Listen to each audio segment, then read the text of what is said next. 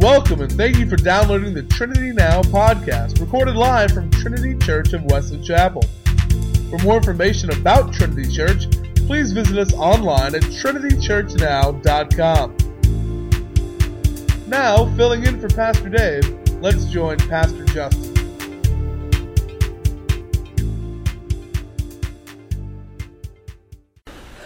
If you have your Bibles, and I hope you do, you can turn with me to the book of Acts chapter 1. Acts chapter 1, verses 1 through 4. This is what the Word of God says. The first account I composed, Theophilus, about all that Jesus began to do and teach until the day when he was taken up to heaven and he had by the Holy Spirit given orders to the apostles whom he had chosen.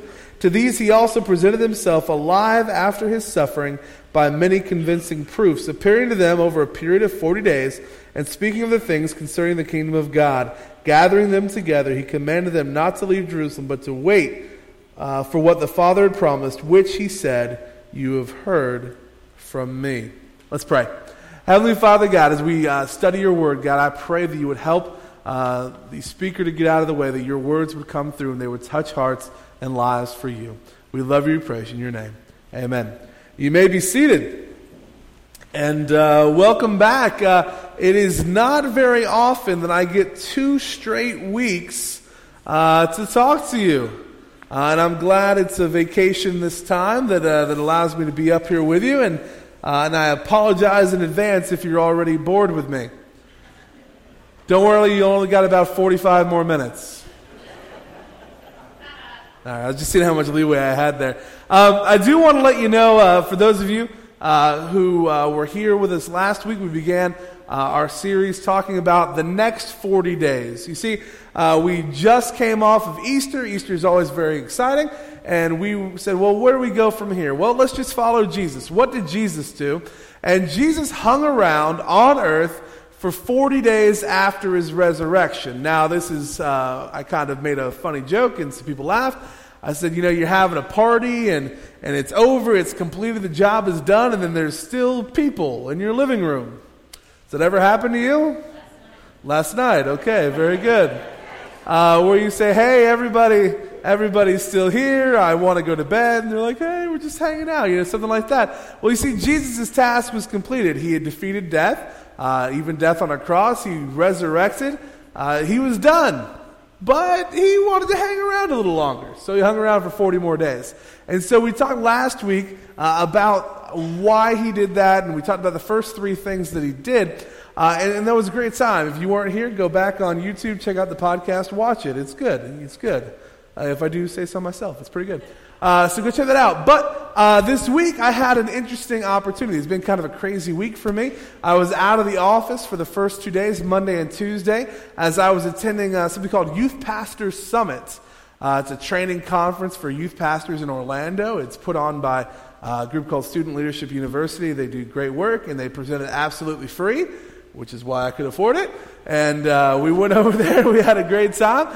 Uh, and then I learned a lot there, and so I've learned some things that I'm really excited to, uh, to implement here and to do here. Uh, but one thing I learned I just had to share with you, it was so cool. Uh, it was an example. I need everyone to do this with me, okay? And trust me, just do it. You won't look silly. Or you might, but that's up to you. Um, take, take your right hand, everybody take your right hand, put it out to your side. Don't hit somebody next to you in the face, okay? All right. Take your thumb and, and your uh, pointer finger and touch them together. Kind of like making the A-OK sign, right? Okay. And then very slowly, I want you to move that toward your face. Very slowly. Some of you are speed racers. I said very slowly. All right? And then as you get closer, I want you to concentrate on putting that right on your chin. Right on your chin. Okay. Now listen, everybody look around. Look around. This just proves one thing. For a lot of people, it's not what you say, it's what you do.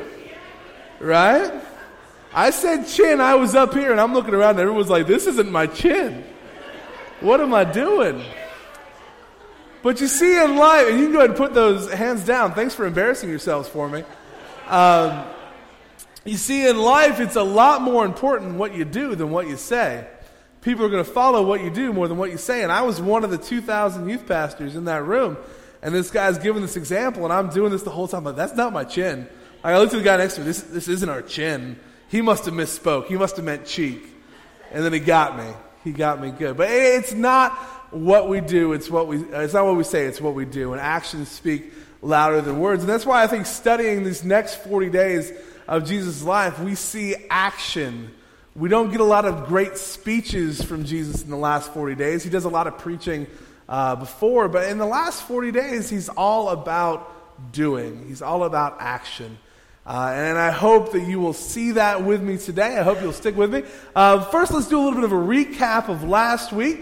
Uh, we know that Jesus stayed for 40 days. There were six big events uh, that are captured in those 40 days in Scripture. And we talked about the first three uh, last week. Uh, remember, very first one, he appeared to Mary and Mary outside the tomb. Uh, that's Magdalene, mother of James. He appeared to them outside of the tomb. We also know that he walked and taught uh, with Cleopas and the Cleopas' companion on the road to Emmaus, uh, then had dinner over there. Uh, and we also know he appeared to ten of the disciples uh, and showed them his scars and wounds, okay? If you remember that, do this. If you don't remember that, do this. Uh, if, if you weren't here, do this. And that's your punishment right there. It's harder to do. Uh, so here's through those three events, we learned some applications. Okay, uh, honor those who helped you on your journey. Jesus appears to Mary Magdalene first of anyone after his resurrection, and he does that, I believe, to honor her faithfulness. Uh, she was faithful to the ministry. She believed when others were doubting. Uh, he honored her uh, through that appearance. So honor those who helped you on your journey.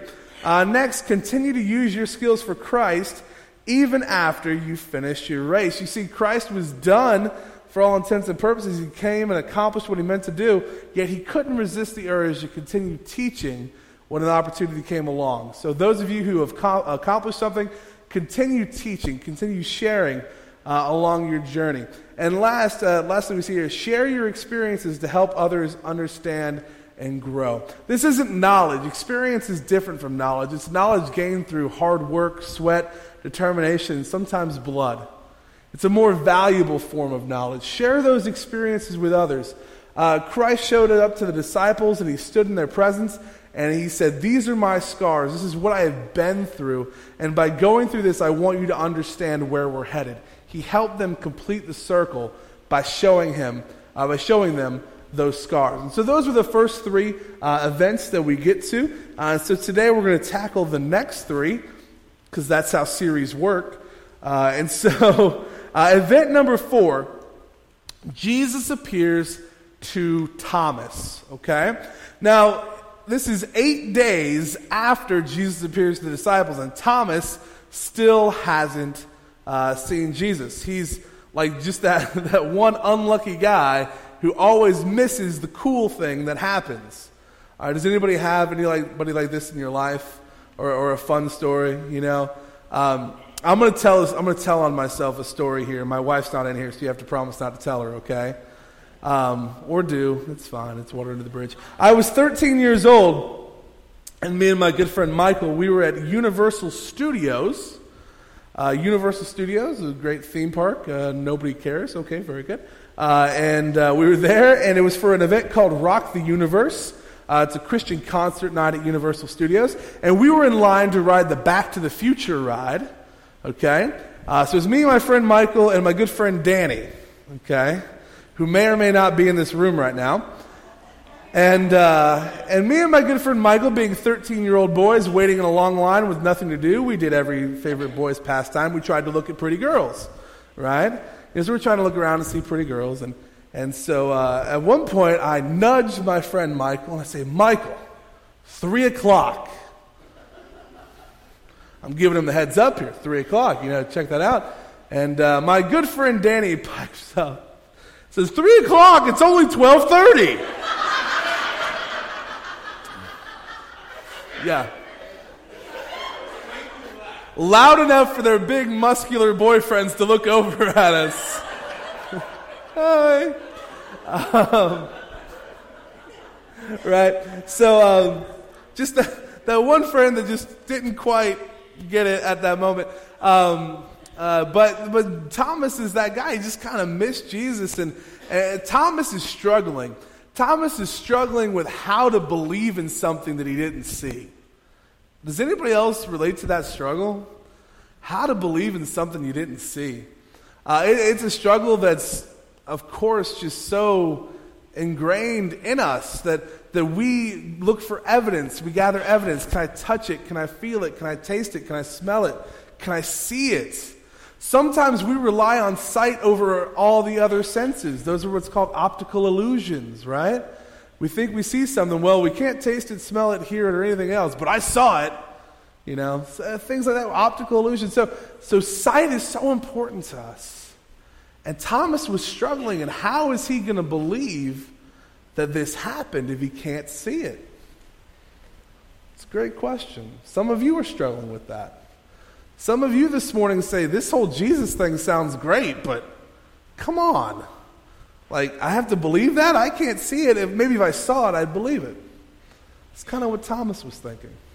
But here's what I want you to know Jesus loved Thomas and had built a relationship with Thomas, and he was around, and he loved Thomas so much that he said, You know what? I'm going to show up for you, Thomas. I'm going to show up for you, Thomas, and I'm going to give you a lesson based on how this happened. So if you have your Bibles, turn to the book of John, chapter 21.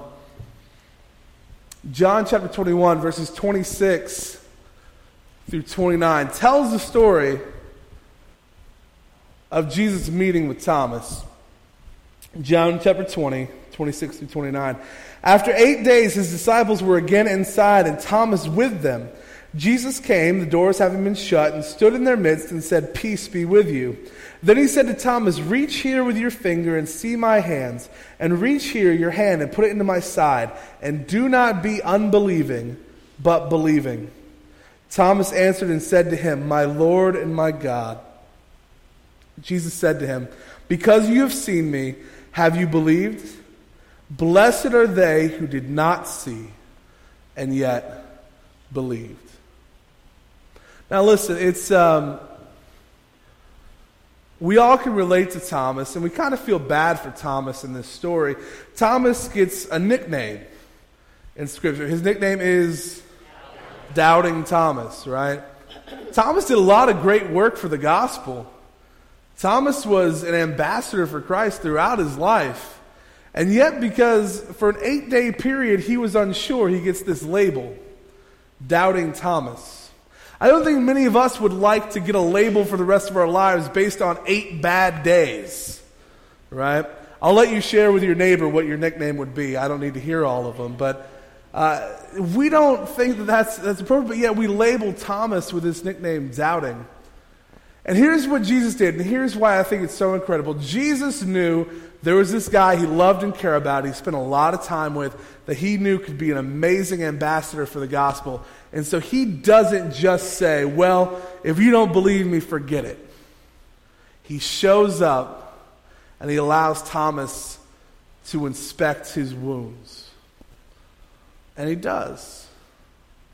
That's grace there by Jesus. Didn't have to do that. He could have said, Well, Thomas, if you can't believe, then sorry, bro. But no, he didn't. Jesus probably didn't say sorry, bro, either. But uh, he didn't do that. No, he said, he said, here I am, feel, touch, you know, see. But then he gets in a point afterward. He cared enough about Thomas to, to show up and allow him to touch the scars. But then he gets to the and afterwards.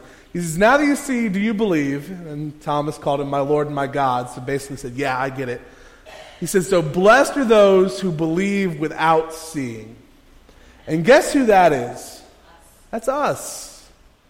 That's the rest of us.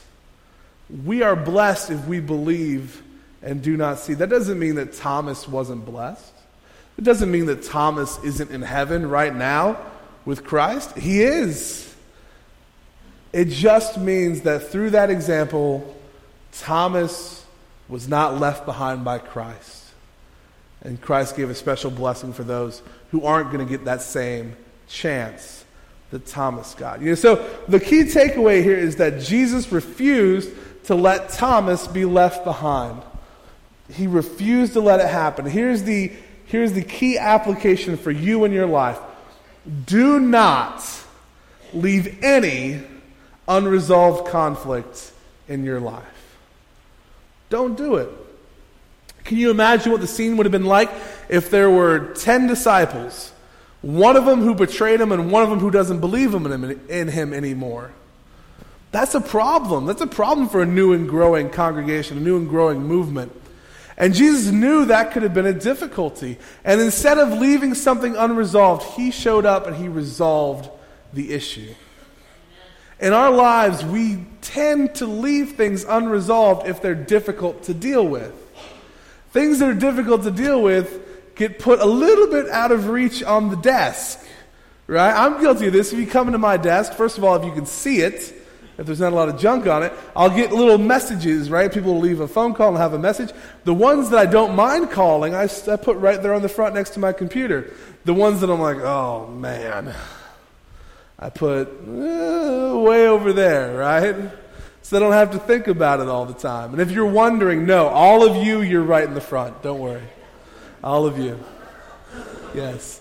Uh, but, but we do that, right? We tend to put off the difficult things. Jesus said, I'm not going to put off this difficult conflict. I'm going to deal with it. So leave no conflict unresolved. That's the key application. Event number five Jesus appears on the beach and cooks his friends breakfast. That's pretty sweet. Uh, the book is John 21. Uh, this is not going to be on the screen. I didn't get it up there in time, but let me read it to you, specifically verses 12 through 14. The whole story is in John 21, 1 through uh, 23, but I want to read you 12 through 14 real quick.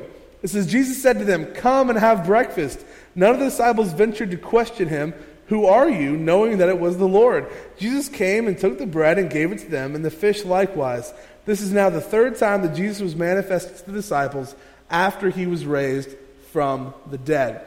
So, this is one of those sort of casual appearances, right? He appears in the upper room, uh, he shows them the scars, and everyone's like, oh man. And then he appears with Thomas, he shows the scars again. He says, uh, better to, uh, or blessed are those who believe without seeing like, oh, okay, we're learning some great lesson. Here's the great lesson they learned on the beach. Are you ready? There wasn't a Bible study, right? There wasn't a sermon. What he learned on the beach is that relationships are important. Relationships are critical in our lives. You see, Jesus showed up to have breakfast with his friends. He gave them some tips on catching fish, right? He ended up forgiving Peter for denying him and ordaining Peter as the one who is going to lead the church.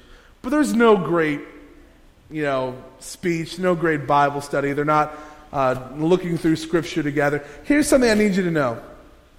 As a church, we are to create disciples. And disciples are followers of Christ who grow in Him, right?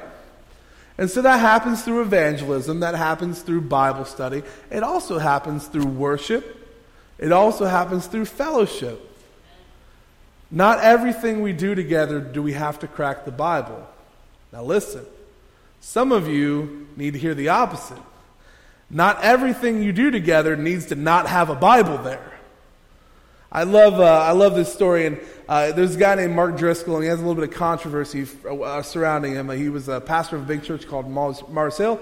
He's no longer there. He was teaching about Sabbath right? And he said, so everyone needs to know this. For those of you who are working too much, you, you need to rest, you need to hear that you need to make one day a day of rest. You must hear that. And he said, for all of you out there who are just shaking your head up and down, amen, I'm here to tell you something. You are resting six days a week and only working one. You need to work five more days. All right? There's, a, there's an overload and there's an underload here. What I'm saying is, if we overload, and we don't have time to build relationships, we're doing it wrong. But if we underload the Bible study, we're doing it wrong just as much. You have to understand that there is a balance here. If your idea of coming to church doesn't include carrying your Bible or having the app, I have to question how you're doing church. If your idea of getting together in a small group has nothing to do with Scripture, eh, maybe you're struggling in small group.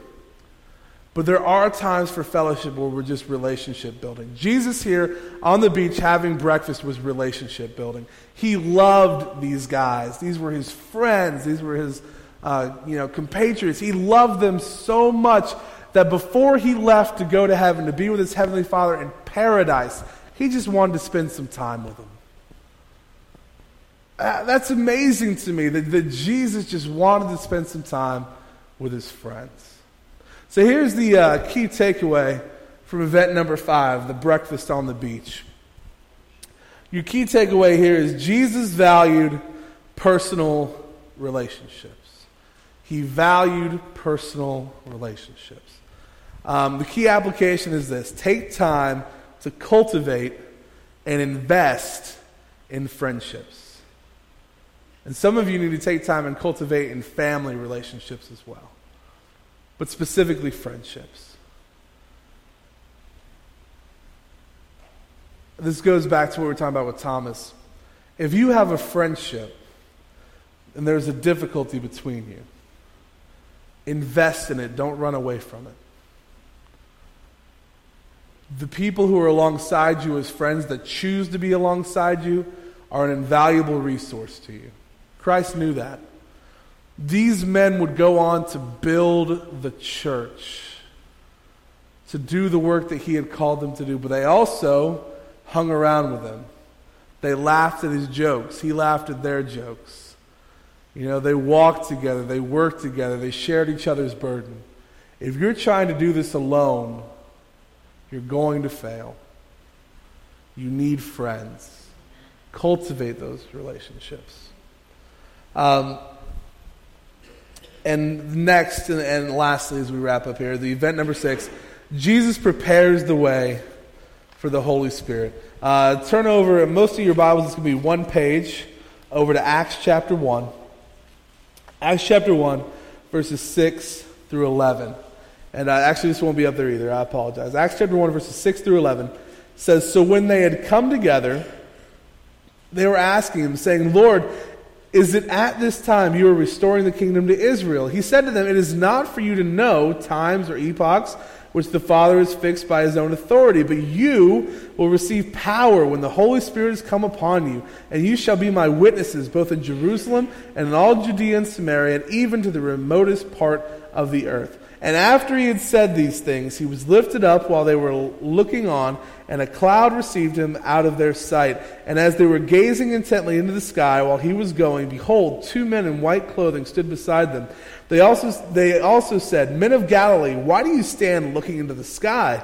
This Jesus who has been taken up from you into heaven will come in just the same way as you have watched him go into heaven. This is the end of Jesus' time here on earth. And he takes off and he goes home. He's going home to heaven. But he's not leaving his friends alone. Uh, he says that they are going to receive power when the Holy Spirit comes upon them. Let me ask you a question. This is a deep theological question. All right? So some of you are like, I have no idea. It's okay. Guess. It's fine. Is the Holy Spirit showing up at Pentecost the first example of the Holy Spirit we have in Scripture? If you think yes, this. If you think no, this. If you have no idea, do this. All right. Some of you just don't want to do that. That's fine. No, it's not. No, it's not. The Holy Spirit uh, exists and has existed since the beginning of time, just like Jesus has existed since the beginning of time, just like God the Father has existed since the beginning of time. But Jesus taking off. He says, You know what? I know you're going to need help. I know you're not going to be able to do this on your own. I'm going to leave you with help here in the form of the Holy Spirit. But more, also, importantly, along with that, you are ready. He commissions them to go out and do the work that He has called them to do. Get this Get this. We're not going to be around forever. We're not. All right? We're all getting older, especially me. I'm going to be 30 this year. Right? Right? You're looking at me saying, I don't know how much longer he's got. Let's be honest. We're all getting older, okay? We're not going to be around forever. But here's something I do know. Here's something I do know. Uh, our replacements are coming behind us. You know, I see them all the time. Know, I work with them, kids and students. They're, they're coming behind us. They're going to be here soon. You know, they're rapidly approaching. And guess what? If we leave them without leadership ability to take over and lead the church into the next millennia, we are doing a disservice to our God and to the church itself. We have to raise up leaders. We need our generation, not just your generation, not just my generation. Forget about my generation, all right? We, we've almost missed my generation. We almost need to focus on the one after me. We need to find young people, share Christ with them, build them up, and allow them to lead the church going forward. We need that. Listen. Listen, eh, I do youth ministry because I firmly believe it's the most important ministry in the church. I do not want to discount any of you. I love all of you. I value you. I think you're wonderful human beings and wonderful believers. But I tell you this you, me, we're all going to be gone. The church is still going to be facing crisis. The church is still going to have to reach millions and billions of people with the message of Jesus Christ. And if we don't do a good job of preparing those who come behind us, we are failing ourselves and our Creator. There's no other way of looking at this. Jesus, his ministry reached thousands. He prepared for leadership 11. Think about that. His ministry reached thousands. He was preaching to thousands of people. You have to understand that Jesus was not an unpopular preacher. I compared him to Justin Bieber a month ago, and I'm still asking for forgiveness, but, but he was a popular, popular figure, right? I mean, he was. People came from all over to hear this guy speak, and he touched their hearts, he touched their lives. Jesus was an incredible preacher, all right? Better than me, better than Dave, better than Billy Graham, okay? Not much better than Billy Graham, but he was really, really good. And he touched thousands. But we know for sure that he cultivated 11 leaders right amongst him. I'm not saying that every single kid we churn out of our youth group or our kids club has to be the next Billy Graham. I'm not saying that. We want them to love Christ, we want them to follow him, we want them to give their lives to him and lead godly lives, but they're not all going to be Billy Graham. They're not all going to be pastors and missionaries and Sunday school teachers, and we don't need them to be. But we have to, have to invest in this generation because somewhere in there, somewhere amongst the wildness, the craziness, the broken windows that are going to come, I apologize in advance, you know, the broken light fixtures, all that kind of good stuff. Somewhere amongst all those hooligans, are leaders of the church for the next generation. Jesus knew that. Jesus knew that if he just did what he had to do alone and left, it was going to crumble. He had to put it in good hands. He left them a leader in the Holy Spirit, and he left them leadership tools. And they built the church. They built the church. We got to invest in our young people. We have to do it. We have to do it. We have no other choice. And here's something that's exciting. Here's something that I find amazing. I'm going to be long gone here in 95 more years. Now, I'm going to be optimistic now. You know, medicine's getting better. Um, but I'm, I'm, I'm going to be gone.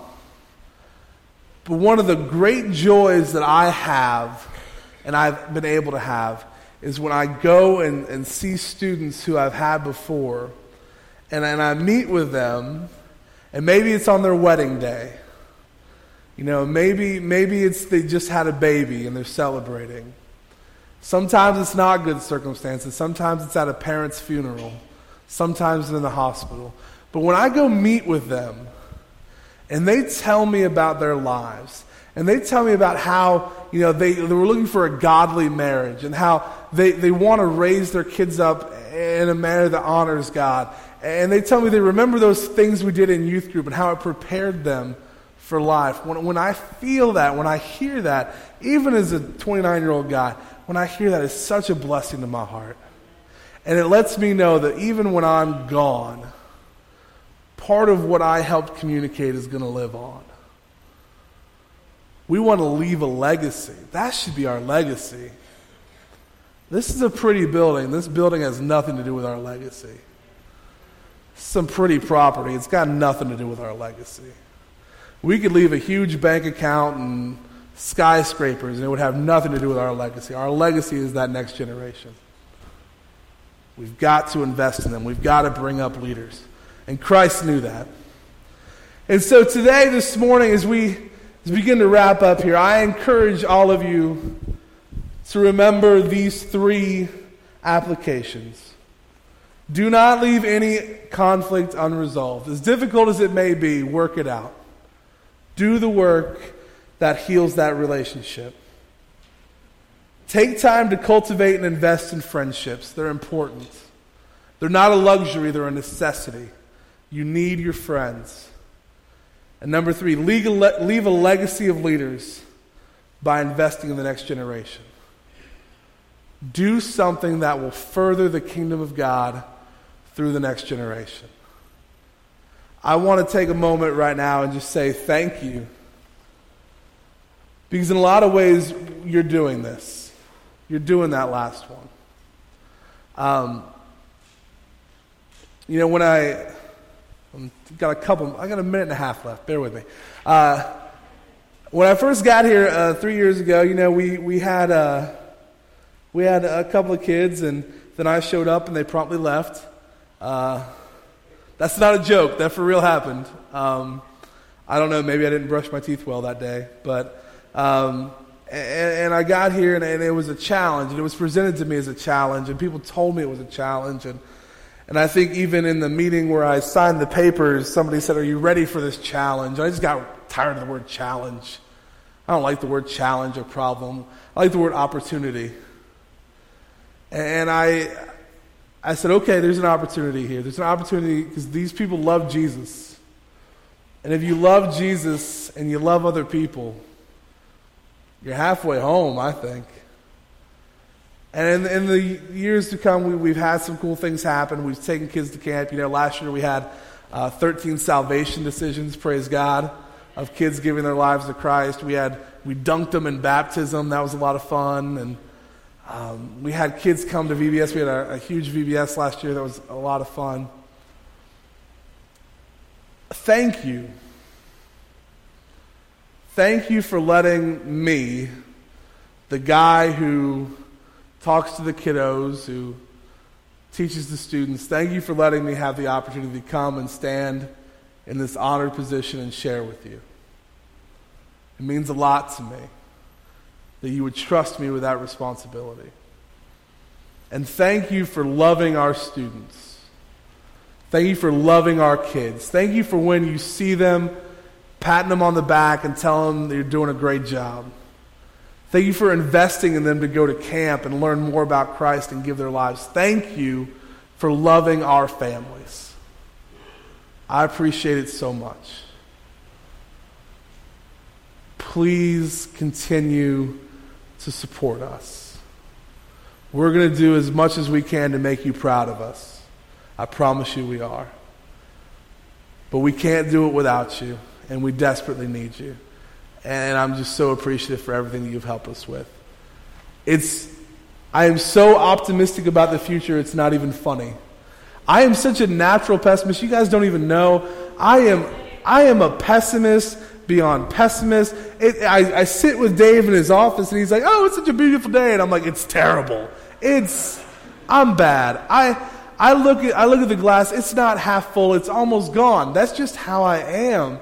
And, and I can't but help and look at where God is leading us and being so excited. So excited.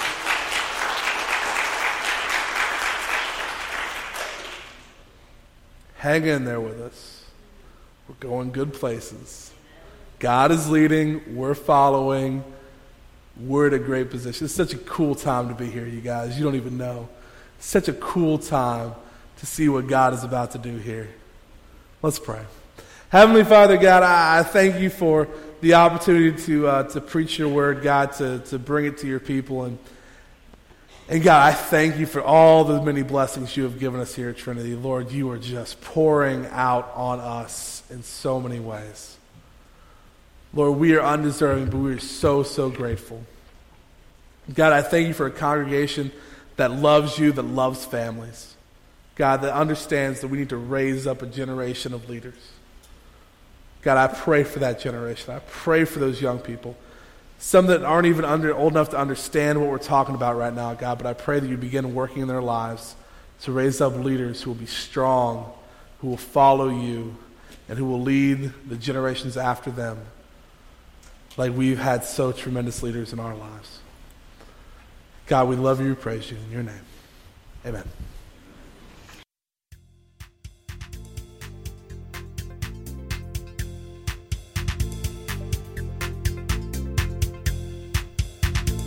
Thank you for listening to the Trinity Now podcast.